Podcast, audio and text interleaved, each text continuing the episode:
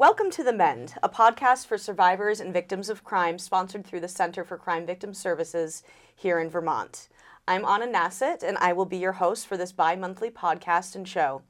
Today on the show, we have Kesha Ram here to discuss the power of storytelling and how it can be used to heal and empower. Thank you for being here. Thank you for having me, Anna. This show was created to take a deeper look at services, organizations, and concept for victims of crime. We wanted to acknowledge the healing process and provide resources not only in our state, but throughout the country that could benefit victims of crime as they begin to mend.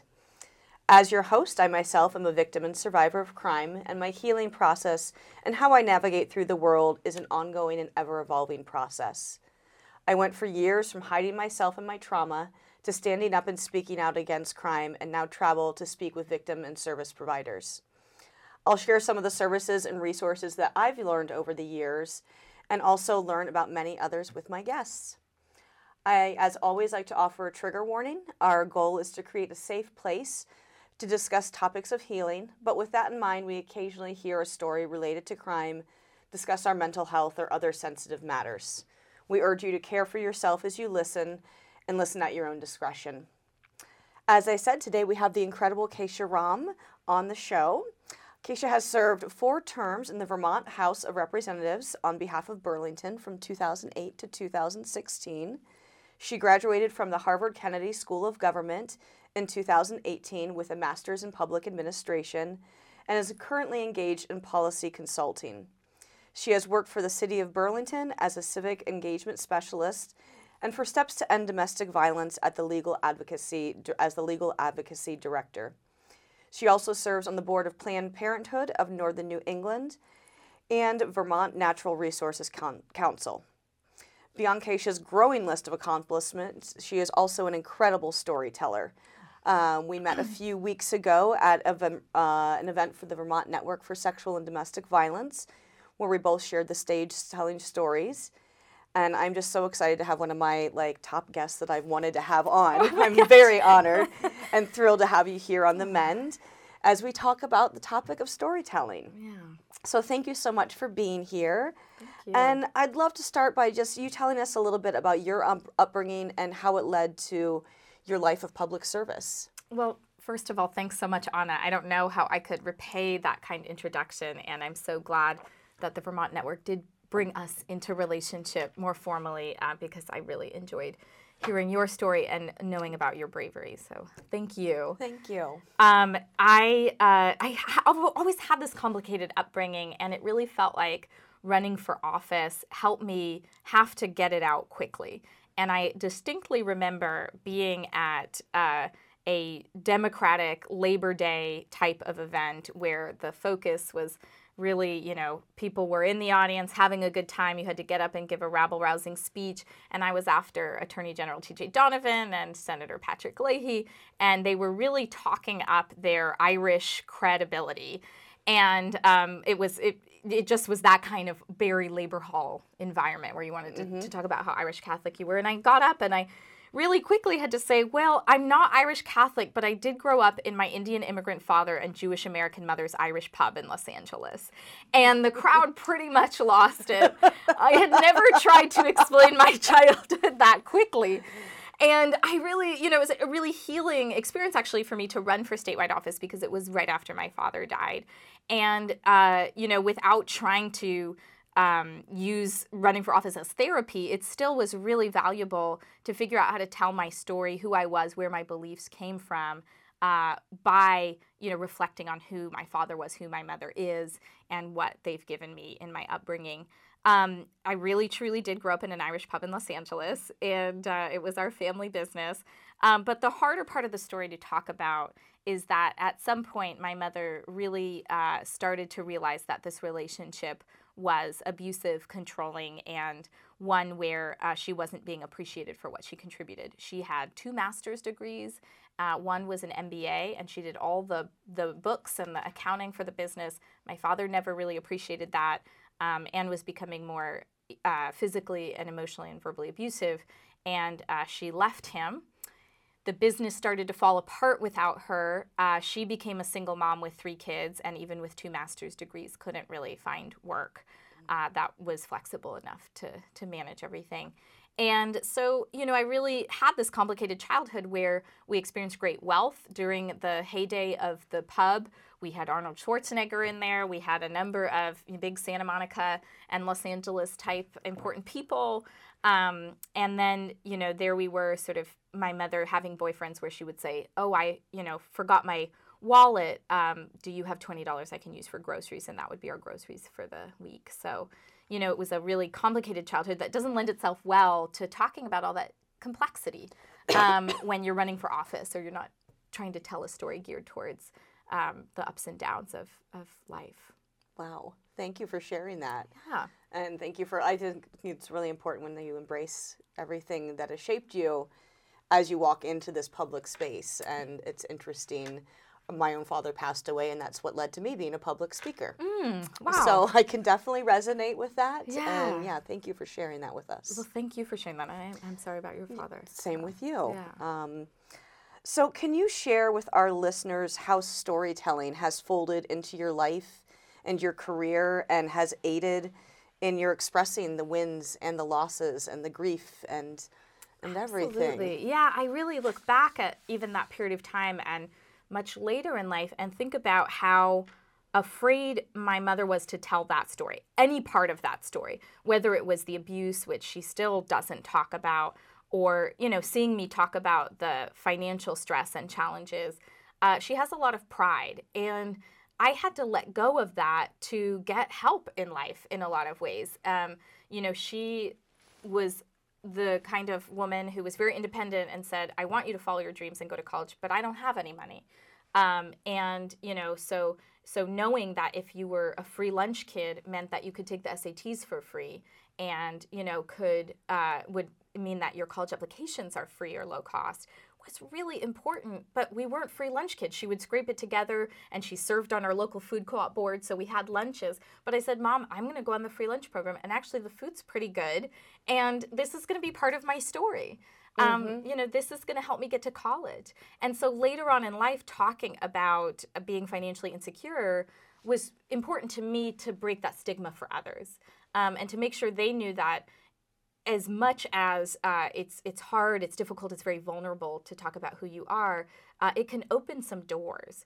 At the same time, being a policymaker, we shouldn't always force people to divulge every detail of their life to get help. Right. Um, it can be a great connector, but it can also be, you know, in, incredibly voyeuristic to have to know that somebody's a worthy victim to get support, or you know, they've done everything right to get financial assistance from assistance from the government. So I always tried to be judicious about telling my story and make sure people understood that uh, some people aren't going to advocate for themselves the way we think they should in order to access uh, government services, and we always have to be cognizant of that.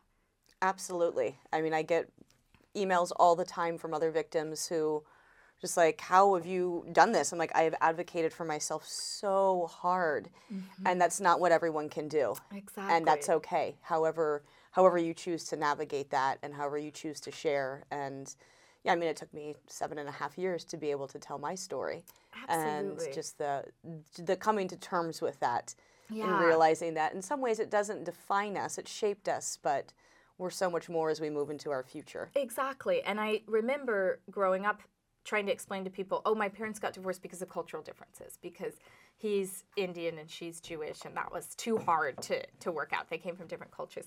And that's a disservice to Indian culture. you know, it's not full of people who are controlling and angry all the time and yelling all the time. And I had to learn that as I grew up and learn a new way to talk about a very uncomfortable part of my life. And I would, you know, I just commend your bravery because it took me becoming the legal advocacy director at Steps to End Domestic Violence to learn how hard it is uh, for women and victims who haven't experienced physical violence because that's still what society honors and recognizes. And to have women, especially women, but all kinds of survivors say, I wish he would just punch me in the face because that's the only way I'm going to get help was so jarring for me and such an education in what that emotional and verbal um, and financial abuse looks like that can surround a, a victim and survivor um, without them being able to to get help from Absolutely.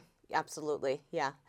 and we need more people that are going to stand up and stand beside victims who aren't having that physical done to them and it is it's how we it's how you're able to articulate and tell your story as you're trying to get these services Absolutely. um, yeah absolutely I remember uh, one experience when I was approached first through a male ally who was helping a small group of women um, who were trying to see if they could get anywhere addressing revenge porn in the state of Vermont. The idea that you might have explicit images or videos of you, doctored or real, that either you didn't know were being taken or you didn't want to be shared with a larger audience.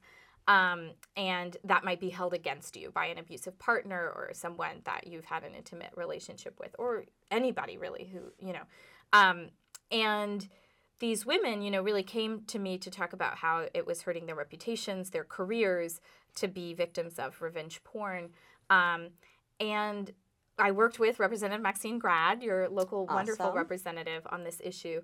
Uh, I, I first of all remember when I was on the Vermont Digger article about it, and there was my picture. All of a sudden, I had this terrorizing fear of, oh my goodness, they there's people who do this work nationally who don't even publish their their contact information because of how harassing uh, men can be around this. Thankfully, I didn't experience that, but I had this moment of terror of just what does that feel like to be a victim of this kind of horrible crime that isn't a crime in many states. So we passed the bill.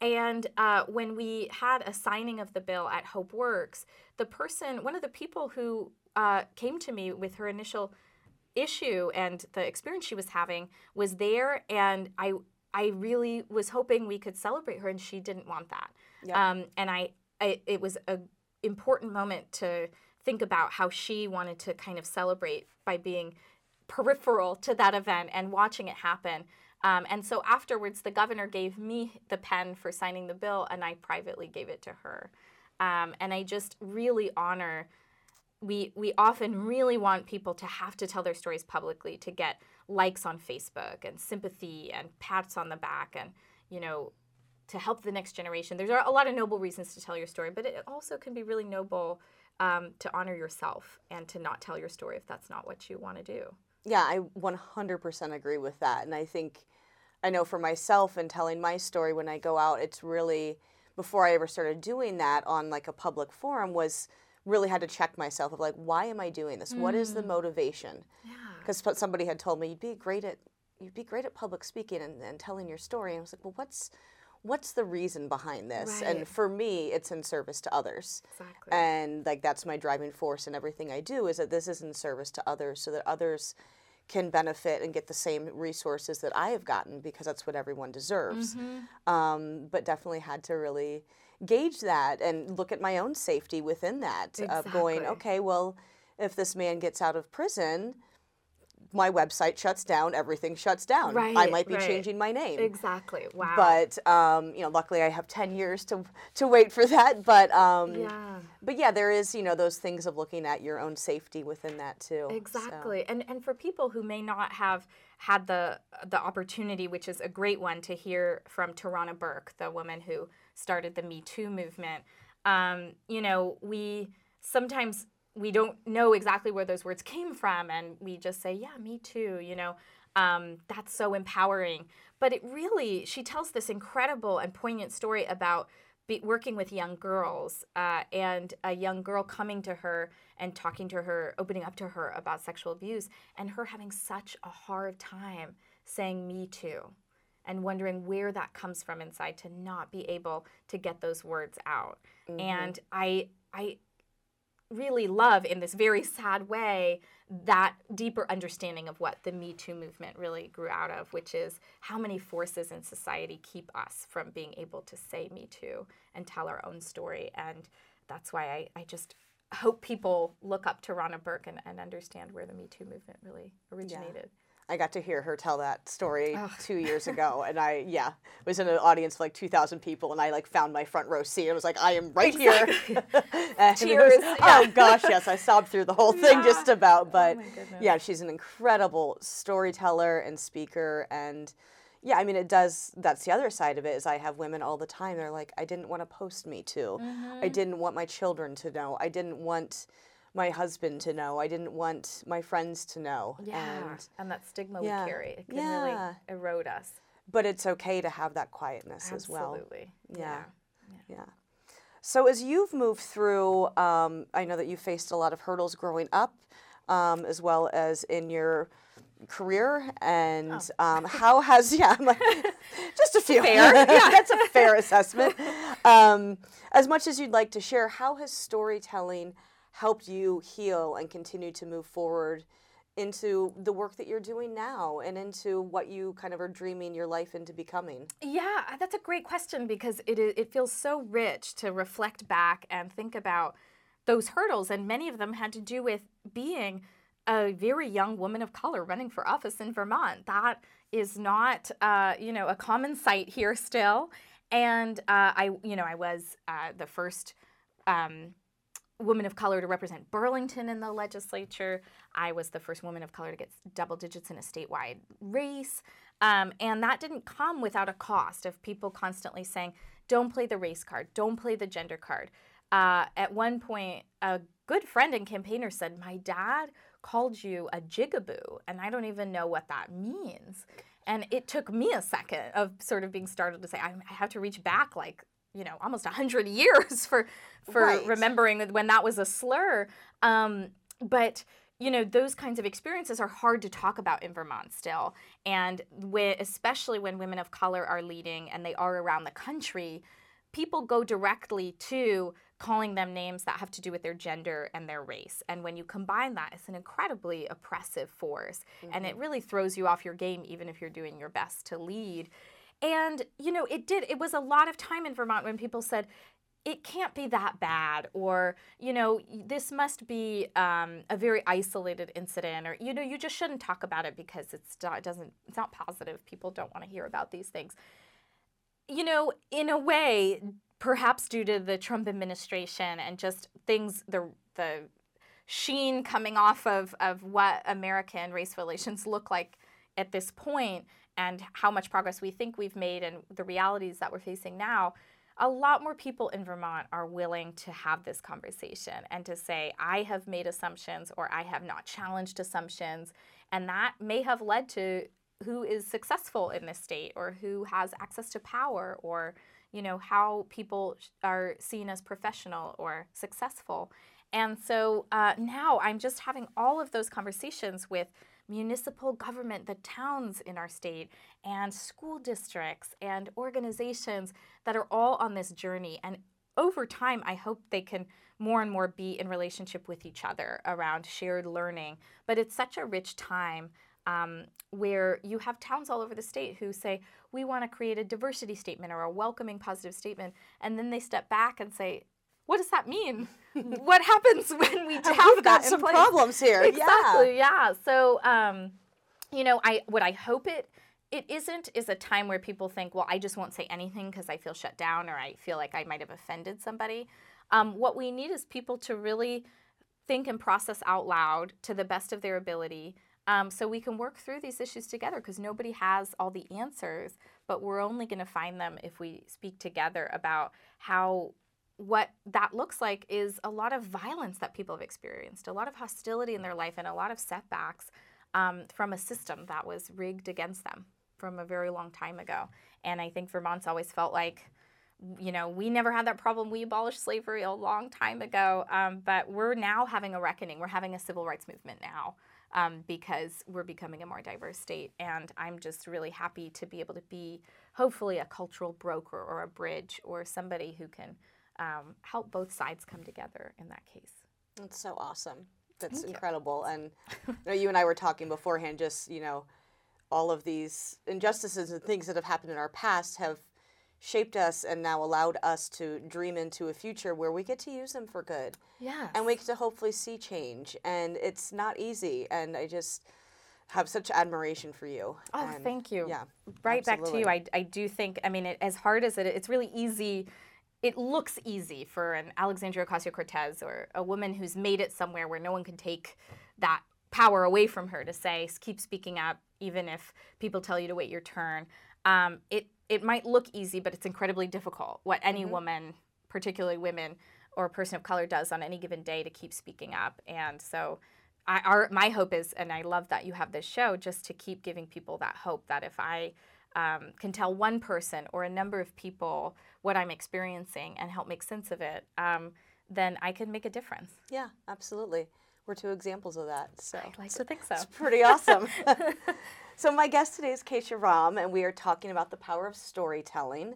Kesha, can you share with our listeners how storytelling has helped you in your various campaigns and for others who might be seeking to run for office, how that can be a real tool of power? I think you gave a great example with the um, town hall that you were talking about, Labor Day. Exactly. Like that's yeah. a great example. Um, but yeah, if you could just kind of further expand upon that. Well, I it was, it's a great question because it helps people. I talk about it all the time when young people are thinking about running for office. It can be really daunting and to be fair, you know, you don't know everything there is to know about tax policy and healthcare, and you may know less than a person you're running against or somebody else who wants a position who is older than you and has paid taxes longer.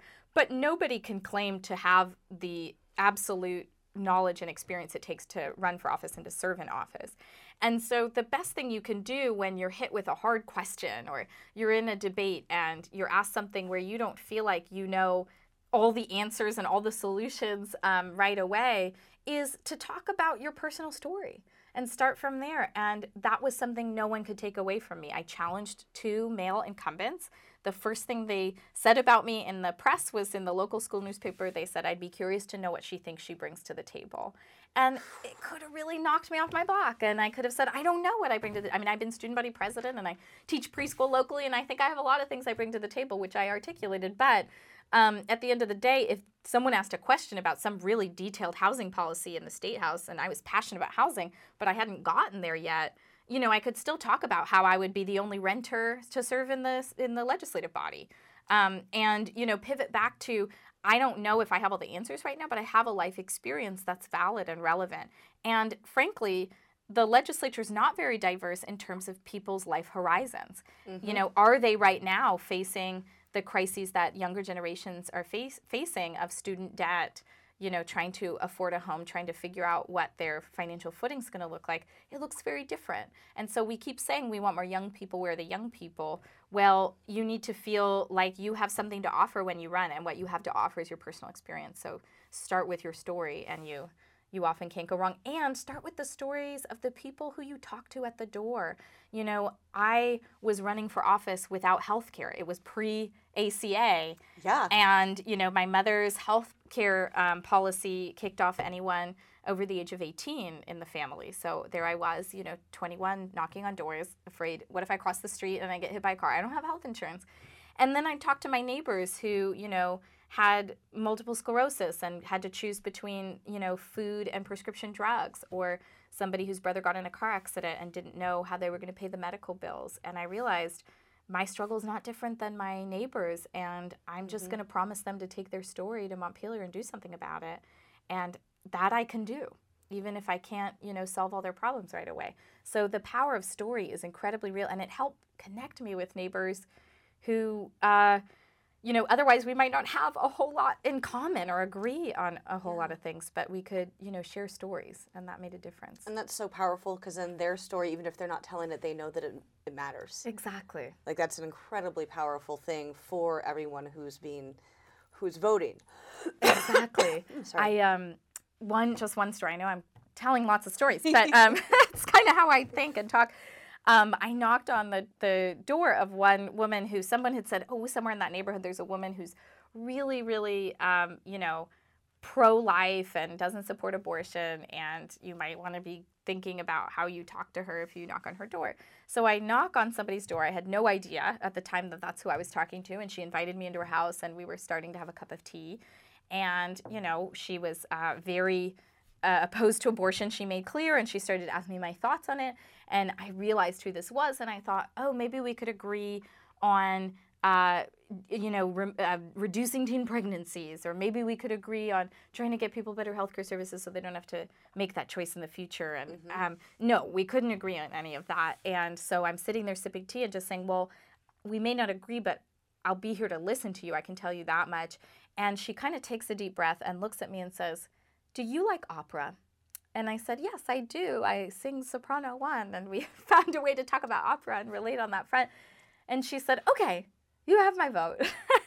and you know that's amazing we, that was it i mean she wasn't going to get somebody who who aligned with her political views in burlington vermont necessarily um, thankfully i in my mind we're a very pro-choice state but you know she we could find something where we could stay in conversation and sometimes that's all that matters mm-hmm. Yeah i mean i think there's so much to the power of listening and the fact that we can always find something to connect on exactly and especially in this culture where we're always looking for the things we can argue on when we can find those connections it's so important and i know for me i'm from Absolutely. ohio from a very mm-hmm. very conservative state from a very conservative family and yet we we, we just listen and we yeah. share and we connect and we might vote completely differently but that's okay because we still connect. Exactly. Yeah. I, I was just talking to somebody uh, today who said that her son who's in elementary school witnessed a screaming match between a young boy who was saying a lot of things that were being perceived as racist on the playground and a young boy who was screaming in his face, That's racist, that's racist, you shouldn't say those things, that's racist. And she was trying to talk to her son about what to do in that situation. And what was interesting as she described the situation, she said the boy who kept saying things that were being perceived as racist was saying, Well, is this racist? And is this racist? And what about this? And it was kind of in a taunting way. But I pointed out to her, you know, actually, he sounds like the only one who was asking any questions. And, you know, I'm not defending what he was saying. It could have really hurt some people, but um, it sounded also like he was really crying out for some attention and, and had some other things going on. But what would have been different if the other boys weren't screaming at him, you're racist, but were asking, why do you feel that way? What, you know, why, why do you think that? What makes you, you know, think it's okay to say that if it hurts people? Do you mm-hmm. know you're hurting people? Being a little more curious about each other uh, could go a long way right now because otherwise I said that screaming match sounds exactly like what's happening in the country. Yes, we're just absolutely. not listening to each other. We're just screaming at each other. yeah, that makes sense. And uh, yeah, I mean, I think sometimes it's we we feel uncomfortable to ask questions, we're embarrassed, or all of those things. But it's like if we ask questions, we can all learn. Exactly. Yeah, a little compassion and curiosity can go a long way right now. Yes, for sure. Um, with that, my how do you kind of envision? A better future moving forward, kind of mm. coming off of a story like that, where both of our everyone's stories are shared and how we can make a lasting difference in our communities by listening and communicating our stories.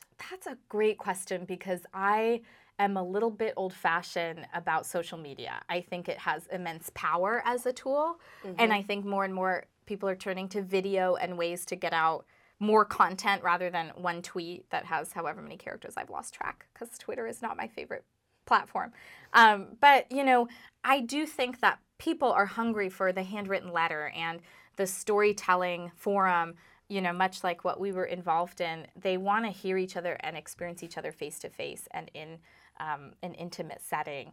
And, you know, I think the more we can instill that that joy, curiosity, love of humanity in our kids, the better.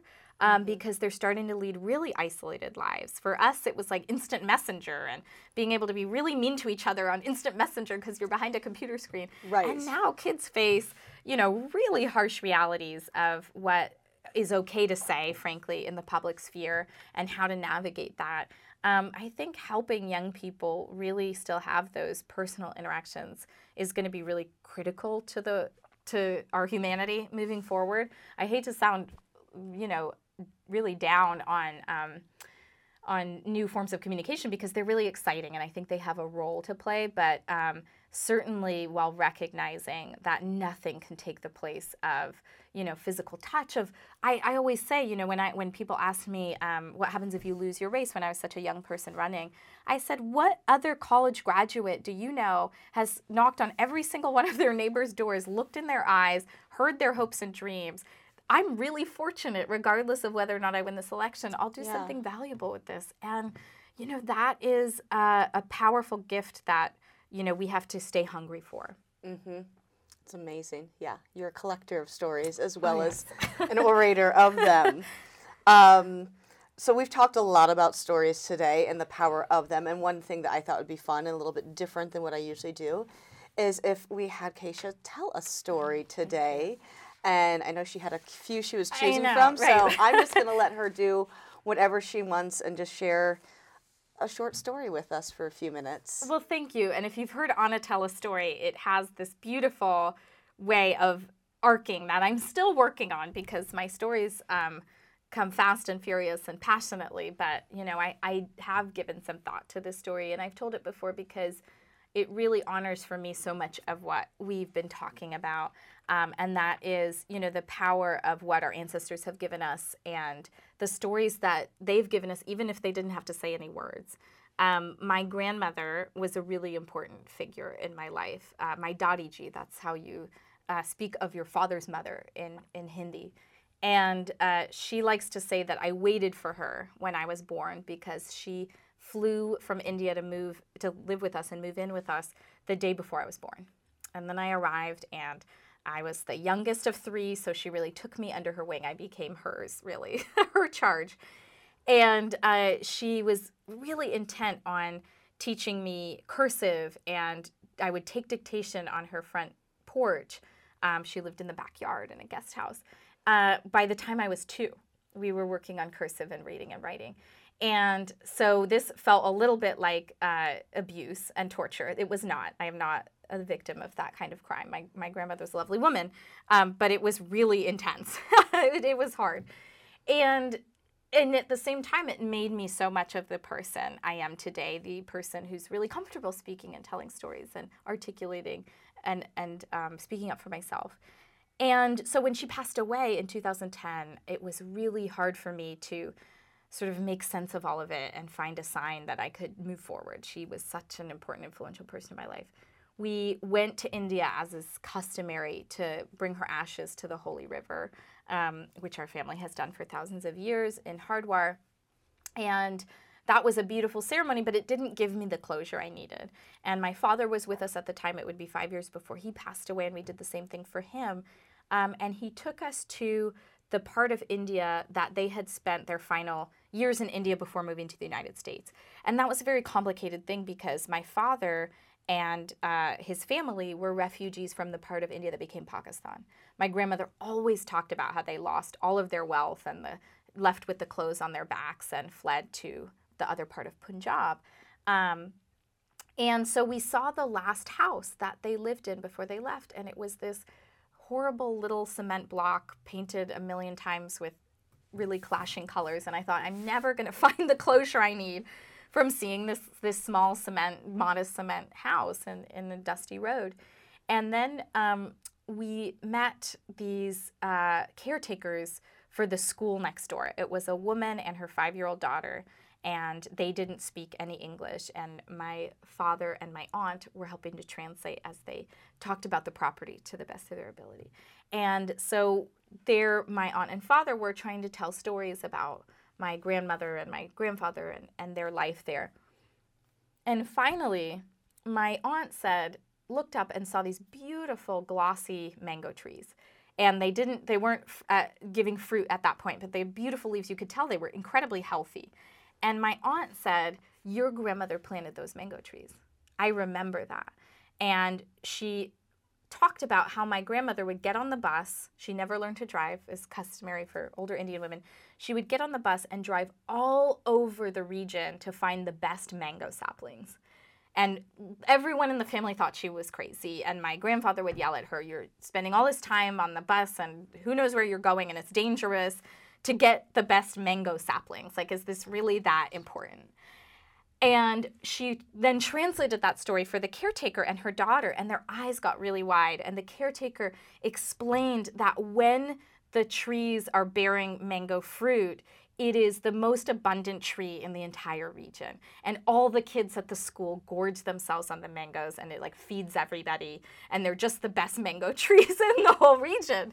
And, you know, of course, my aunt and uncle, uh, my aunt and father were getting a really good uh, laugh out of that. And, and it, it helped them, I think, a lot too. But I really came to realize that, that in many ways I was another one of my grandmother's mango trees that people might have thought you're spending too much time. In fact, you're suffocating this this small living creature. Um, but it really spoke to that idea that uh, the meaning of life is to plant trees under whose shade you never sit, or mango trees, you know, that you'll never eat the fruit of. And um, it really, really helped me to sort of picture my grandmother um, doing things that were inexplicable to everybody else that had such a lasting legacy, and to know that I'm included in that. That's an incredible story. Thank you for sharing. For those who aren't watching or listening, I'm getting a little teary eyed over here. Um, thank you so much for sharing that. And it was really nice just to sit and listen too. Thank you for I think- asking. Yeah, I think there's something, there's such a power to just sitting and listening Mm. and just being able to just intently listen and not respond Mm. when somebody is sharing. So thank you for giving me the gift of listening to you. Yeah, it's, it might be a little hard to do that on TV, but you were Yes. doing so great. I forgot I was on TV, so thank you. Absolutely. Um, Kesha, thank you so much for being here Thank today. you for having me. And as we wrap up this episode, is there anything you would like to share that we haven't covered? Mm, I mean, the word namaste means the light in me honors the sacred light in you. And I really just feel so blessed that you gave me this time to explore story and my story and your story. And uh, I just hope for anyone at home, it gave you a little more courage, even if it's to yourself, telling your story, developing your narrative, because it shapes so much of your outlook and your ability to put one foot in front of the other every day. I love that. Thank you. Namaste to you. Thank you. Um, thank you again for being here today. It has been such an honor to have you on the mend and discuss the healing and empowering practices of storytelling. Um, it is a subject near and dear to my heart, as you know, and I've loved creating this episode with you. I am excited too. to watch your journey continue to unfold and stand with you in solidarity in whatever you do. Thank you. I always like to close with a positive message that you want to, like, just a little final statement. I mean, I think you kind of did that, but just Hmm, yeah. Oh goodness. a little Well, sentence or something like that to listeners who are victims, survivors, yes. providers. Yes. One of my mantras is a is a sort of uh, Nandini Krishnamurti quote, which is, "It is no measure of health to adjust to a profoundly sick society. Um, it's no measure of health to adjust to a profoundly sick society." So. I don't want to say that's a positive thing, but I just want to say for everyone struggling with our current reality or the things you're going through, you know, you don't have to adapt um, in order to be a successful, healthy human. You have to get through it and find the safety and support and health that you need. Um, so don't bend to the will of others um, when you feel like there's a path forward that's uniquely your own. Thank you. That's a very good closing message. so that does it for this week, my friends. Um, if you're list- interested in learning more about the work that Kesha Ram is doing, you can look her up on Facebook. Said that's probably the best way. Um, and her name Very is spelled. K E S H A, and her last name is Ram, R A M. So thank you so much. And also for others who are listening, if you want to hear more storytelling, a great resource I think is The Moth, uh, which is a podcast, and um, you can look up events in their your area or listen to them at on the podcast. Uh, as usual, if you have any questions for me, please feel free to reach out. You can find me at Anna at standupresources.com. I'm your host, Anna Nassett, and it's been an honor to share with you this week. Thank you so much for joining me on The Mend.